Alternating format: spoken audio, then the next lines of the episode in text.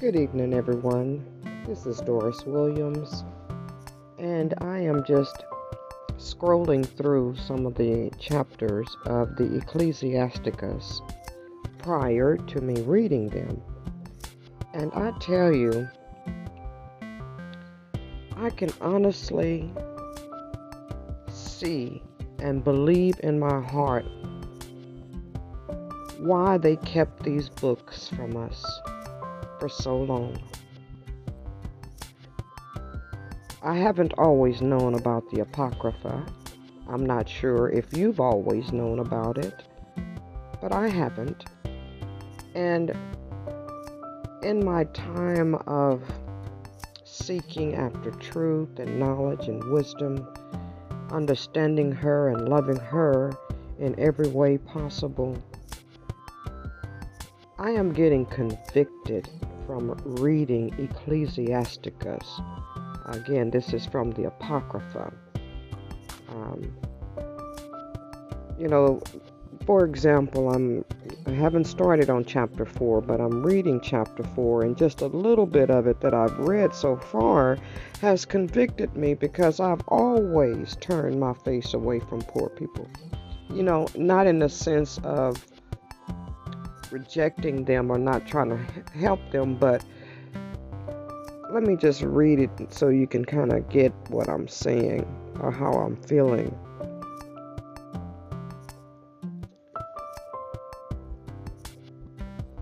What does it says?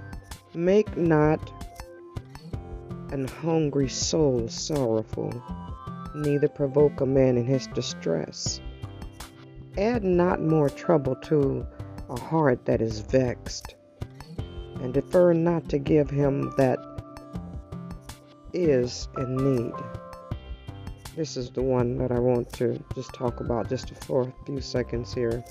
Reject not the supplication of the afflicted, neither turn away thy face from a poor man. Okay, that's I just want to stop right there because I'm gonna read the whole chapter and y'all can listen to the uh, chapter read in it in its entirety once I get it done. But how many of you have seen a poor person or been around a poor person and turned your face from them? Just didn't have time, didn't want to, you know, look at them. That happened to me today. And my inner heart, my inner man, spoke to me and said, Go say something to her. But you know, I was on a quest to, you know, run basically to the dollar store, grab some cat stuff, because my neighbor's cat basically was outdoors, and so I was babysitting, and I knew after I fed him he was going to have to boo boo, so I wanted to get him something to, you know, make sure he didn't do that on my floor. So as I got to the store, really I wasn't in a hurry, but I was trying to get back home. I did have to clock in at a certain time, so anyway, um,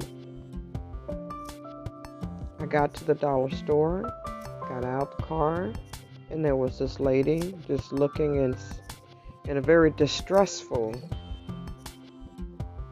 position, just sitting there on the ground, just as though either she was zoned out or. And I believe the Spirit told me in a very mild and very light way, just go talk to her and tell her, you know, she needs to hear a word. And you know, I ignored that. And when I read this today, that's why it's so good to stay in the Word of God. When I read this little piece right here, it just touched me and reminded me how many times I have turned my face away from a poor person. You know, we live in a time where, you know, if you got a car, a job, a house, a roof over your head, a place to stay, you feel like you're doing all right, you know. And when you see someone doing lesser than you are, and I'm not saying that this applies to every single person, this is just my brief synopsis of what this passage means to me and how it has convicted me. And so I just apologize to the Lord God Almighty for not taking the time and going and speak a word to that young lady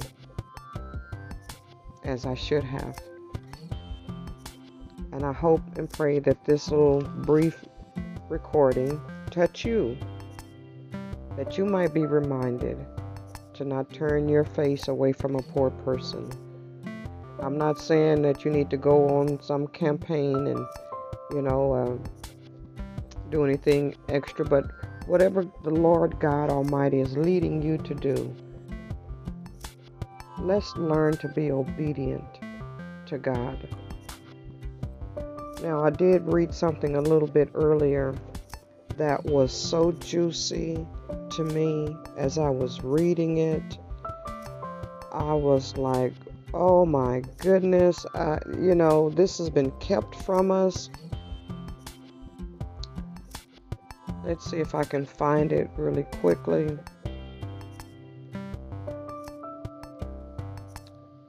This is over in the cha- in chapter chapter 2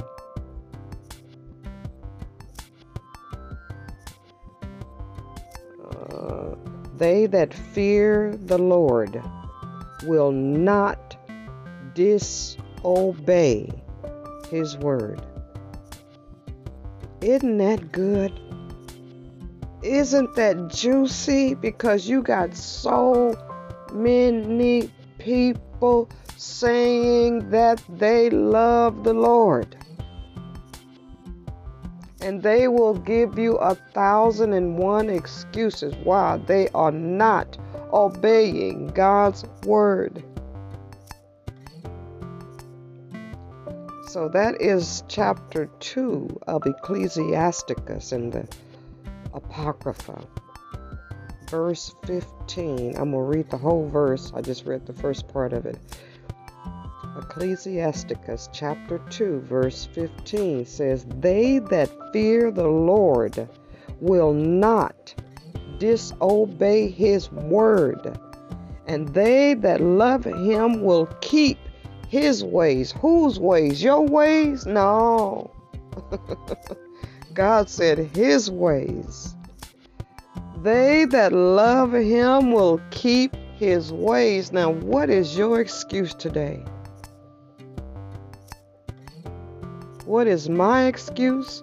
What is your excuse? What is our excuse today for not keeping the ways of the Lord, for not obeying God's word?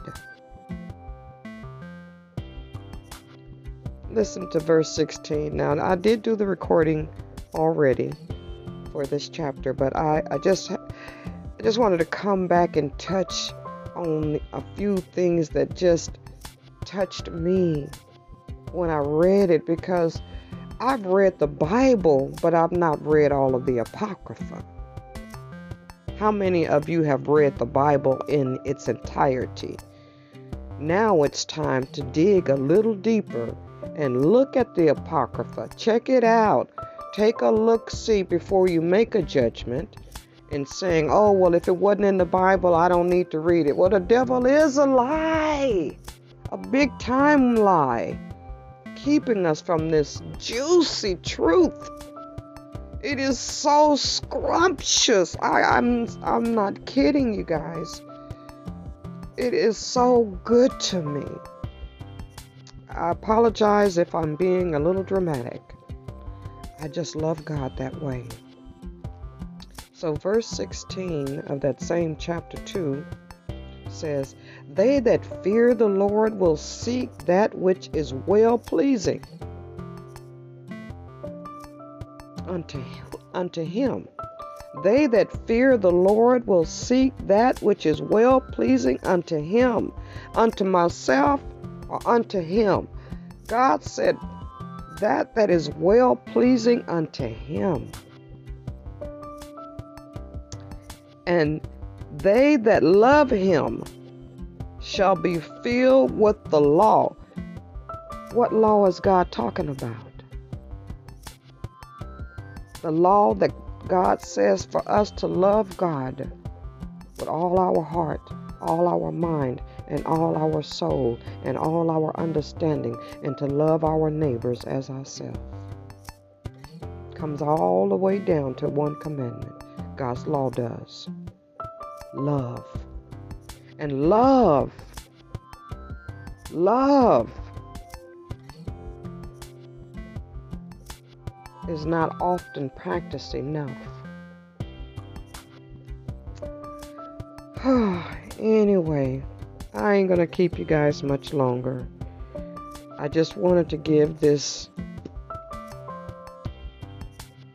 word a little edification to just exalt on some of the word, how it is so amazing when I read it.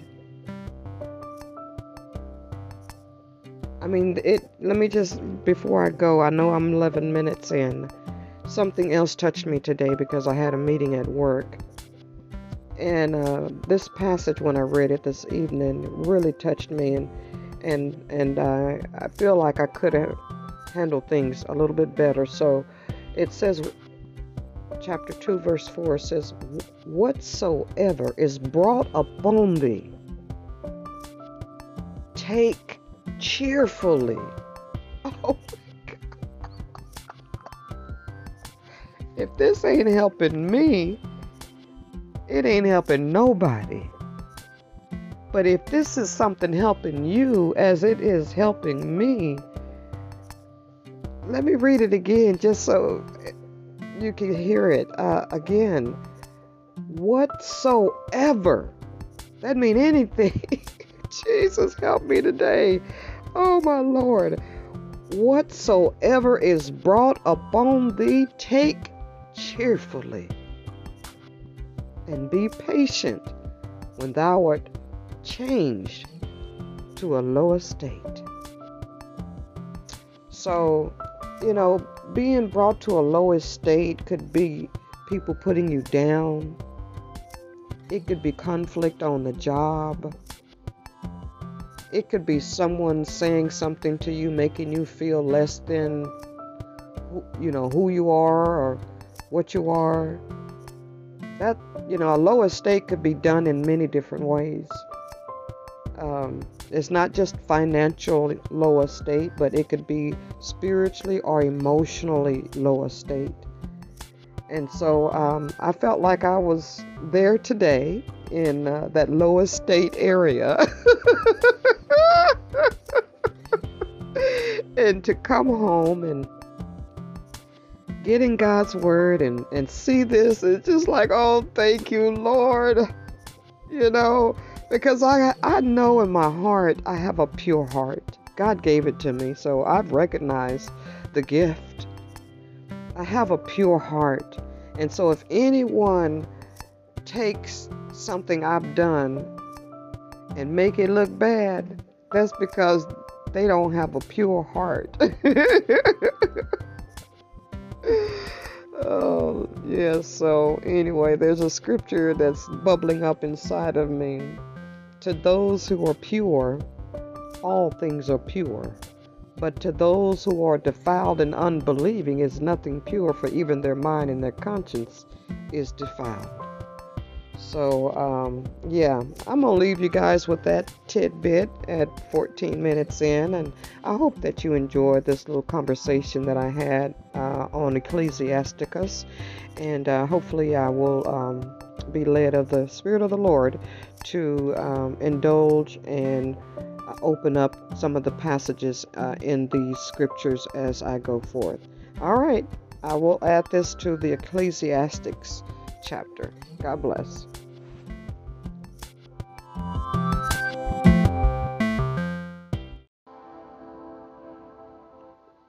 Good afternoon and God bless. This is Doris Williams coming to you, talking a little bit about chapter 1 of the Ecclesiasticus. I have been finding so much information about our Heavenly Mother, about wisdom, about how God has called her a she. And if you are familiar with the Bible, you know that God has never been confused about gender. And it has been a known fact that when the Bible refers to he, that he, the Bible is referring to a male. And when the Bible is referring to a she, the Bible is referring to a female. Would you agree that there should be no conflict? Because we know God, our Father, is not confused about gender. Never has been, never will be.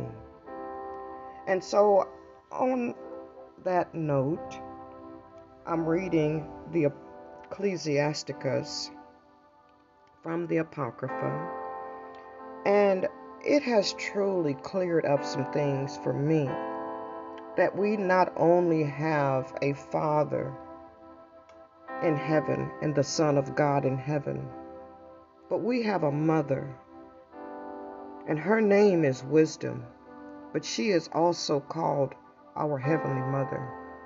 Now, it is nowhere written in the Bible those words that I just mentioned, Heavenly Mother.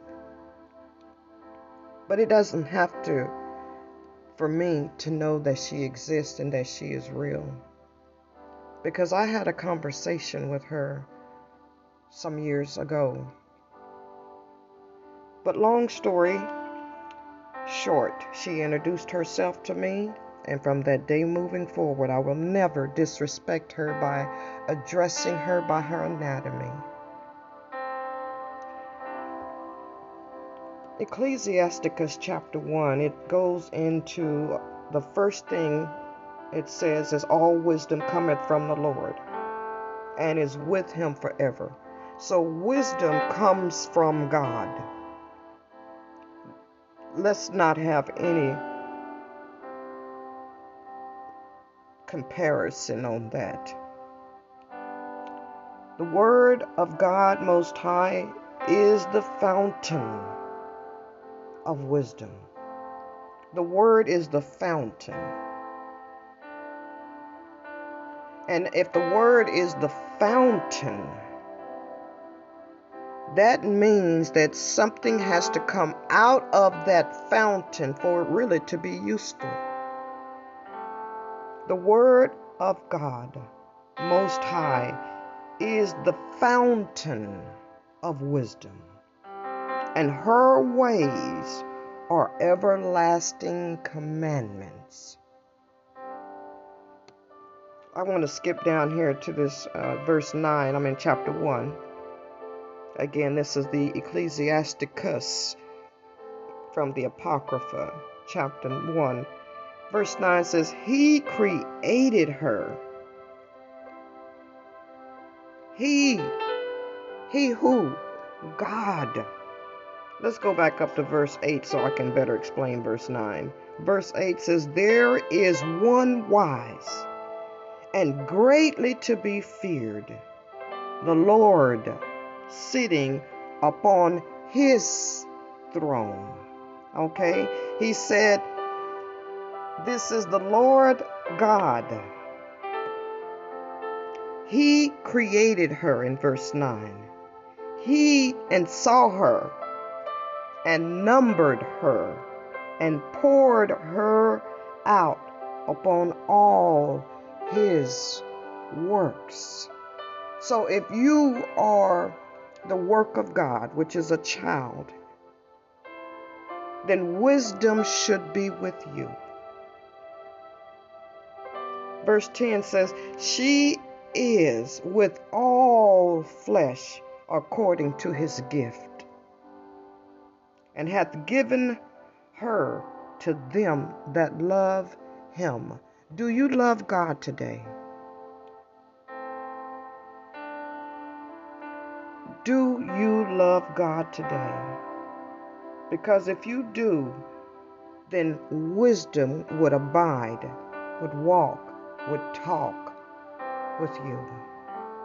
She is so amazing and fearful and dreadful, but only to get you into a place where you would be acceptable before the Lord, where you could be trusted to do the work God has called you to do.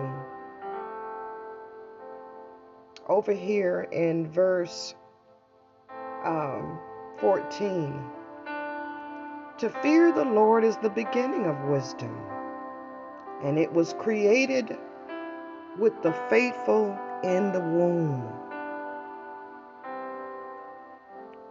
Wisdom was created for those who love the Lord from the womb. And then it says in verse 15 that she hath built an everlasting foundation with men, and she will continue with their seed.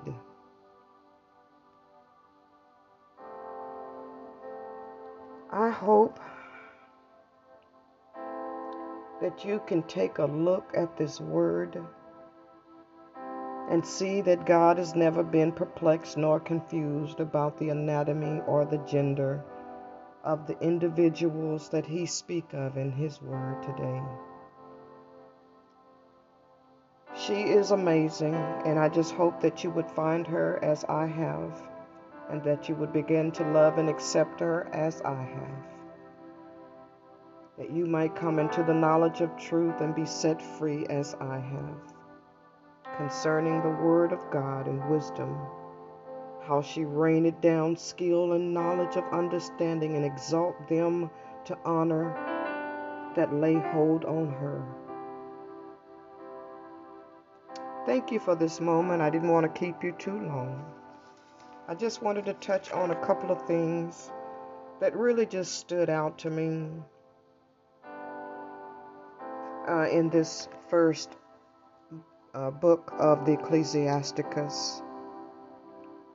And just remember that the fear of the Lord is wisdom and instruction, and faith and meekness are his delight. God bless you. God keep you. Hope you enjoyed a little explanation on chapter 1 of the Ecclesiasticus. Peace be with you.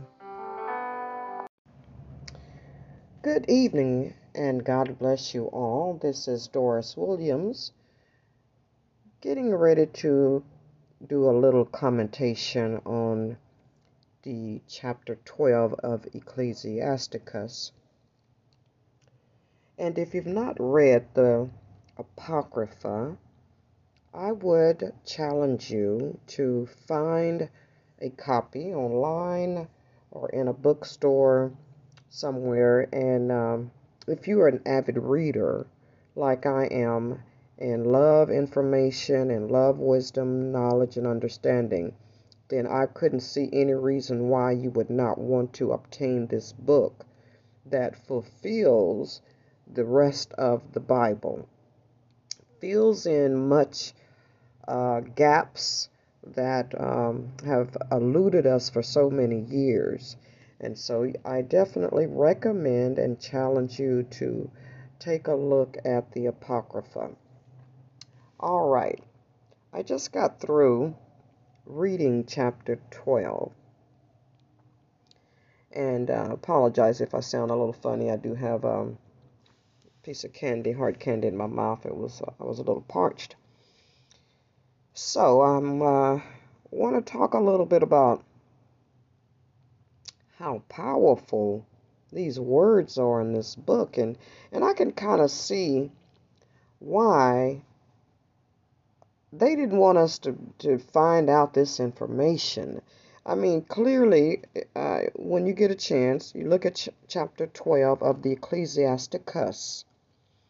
There's a few books in the Bible that's related to wisdom, but I tell you what, this Apocrypha is on point uh, disclosing to us who she is. Wisdom is a female. If you hadn't got that through any of my other messages, um, I am avid about what I read and what I know to be true. Ain't no change in my mind on when these little eyes of mine see what I see in this book. And in this book and several other books, the word she is prevalent on multiple occasions. You cannot avert your eyes from seeing the word she in her. So we know that wisdom is a female. Even the Proverbs tells us to call her our sister and call understanding our kinswoman. All right. So, what I want to discuss um, from this chapter 12, it just put a person, as I was reading, it actually put a person in my face. You ever read something and it put a person or a thing or a situation right there in your mind as you was reading? That's because that's a situation is is the book is speaking to the situation. Okay? The book is speaking to a situation. I recently had an issue on the job and my my good was called bad. And boy, if this book, chapter 12 from the Ecclesiasticus, did not address that, it addressed it clearly.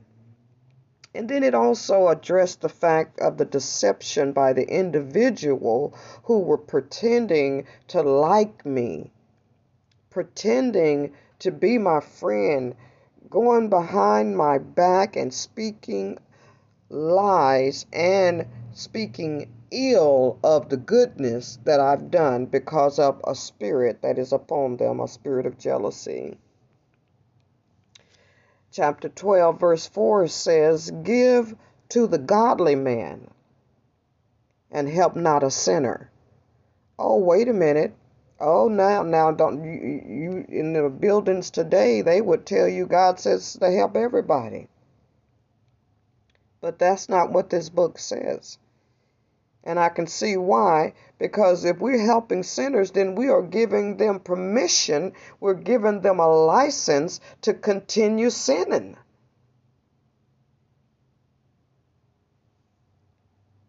That's clear. Now, you may think that I'm taking this out of content, but the words don't need no explanation. Give to the godly man and help not a sinner. Well, I'm sure that could go on with many discussions in many ways. Uh, people could take that passage out of context, but I'm going to read it as it is. You know, and then it goes on and says, Do well unto him that is lowly, but give not unto the ungodly. Anyway, that's really not what I wanted to touch on, but what really touched me is um,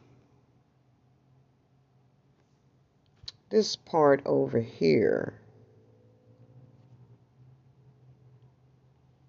Though he humble himself and go crouching, yet take good heed and beware of him, and thou shalt be unto him as if thou hadst wiped a looking glass. And thou shalt know that his rust hath not been altogether wiped away. It says, Set him not by thee, lest he hath overthrown thee, and stand up in thy place, and neither let him sit at thy right hand. This person on the job sat at my right hand. Now, that was not by choice. I didn't choose where I was sitting when I got there. That place was already chosen for me. But I do believe that over a period of time, while I was sitting where I was sitting, a change came about. Had nothing to do with me or that person sitting at, at my right. The change came about because they made a decision that the leaders need to be congregated closer to the, the uh, members of the team. And so I was moved. And I thank God that God is the one that made that decision for me to be moved so that my adversary would no longer be at my right and the place that they were put was way back in a corner by themselves, pretty much. Anyway, that's just my thought on that. Any hoobalulu, this part that says, An enemy speaketh sweetly with his lips, but in his heart he imagineth how to throw thee into a pit. He will weep with his eyes, but if he find opportunity, he will not be satisfied with blood. Oh my goodness. This is a person who is pretending to be your friend. This person on the job smiles in your face. But as soon as you walk away, they roll their eyes and they attack you with their lips and thinking evil thoughts in their mind against you. And you haven't done anything to deserve it. They have taken your good and turned it around. Here, okay, let me read this part. Now, this is coming out of chapter 11 says, For he lieth in wait and turneth good into evil. That's what they did to me. For he lieth in wait and turneth good into evil. And in things, it says worthy praise, I'm going to say, praiseworthy because that's the term we use nowadays, but that's saying the same thing. The book says worthy praise. Says, For he lieth in wait and turneth good into evil, and in things worthy praise will lay blame upon thee. I tell you, you know, I did some good things on the job and I realized I came in a little strong, you know, being a giver. One of the first things that I did was I bought kolaches and I took them around and gave them out to different people on the floor. And this was probably day two or day three of my employment there. You know, just showing um, that I wanted to be a part of the team. So I brought kolaches, and oh, nobody said anything bad about that.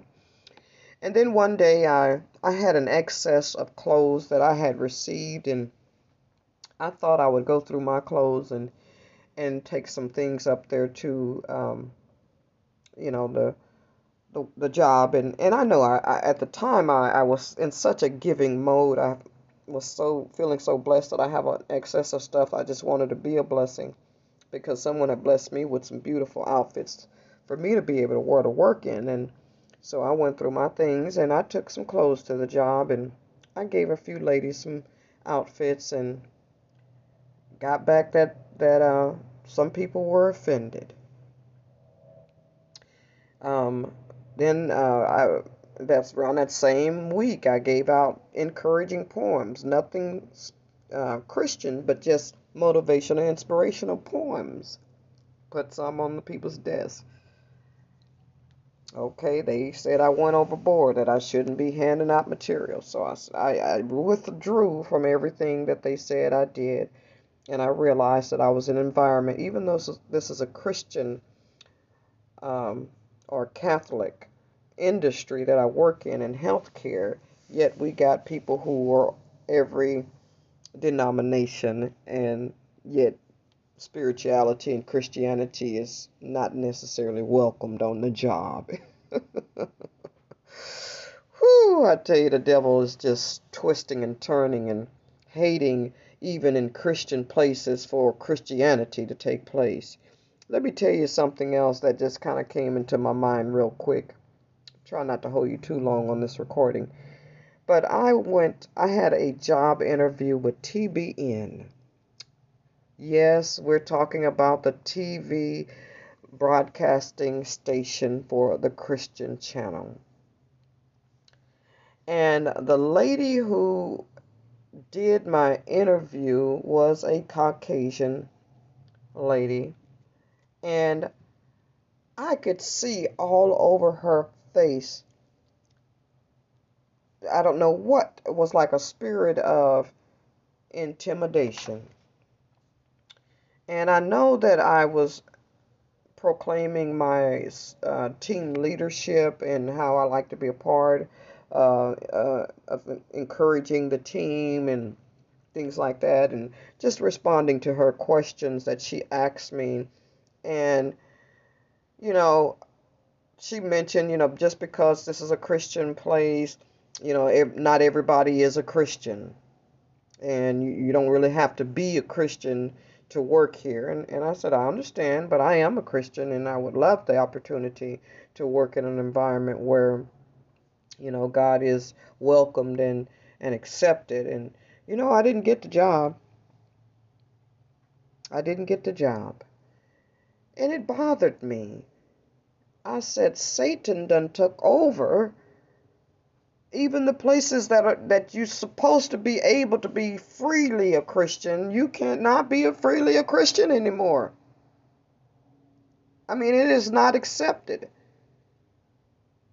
You can't say anything about God. You can't say anything about Christianity. You can't say anything about spirituality. And yet we live and work in an environment where jobs quote unquote, say they're of Christian ethics. But the people they hire is allowed to cuss on the job. They're allowed to be free in, in the evils of activities. In other words, they're actively evil on the jobs, but yet Christianity is smothered in politics and whatever. All right, y'all. I'm going to get ready to get myself off this line. I got to get back to work. I'm just talking while I'm waiting for my time to clock out.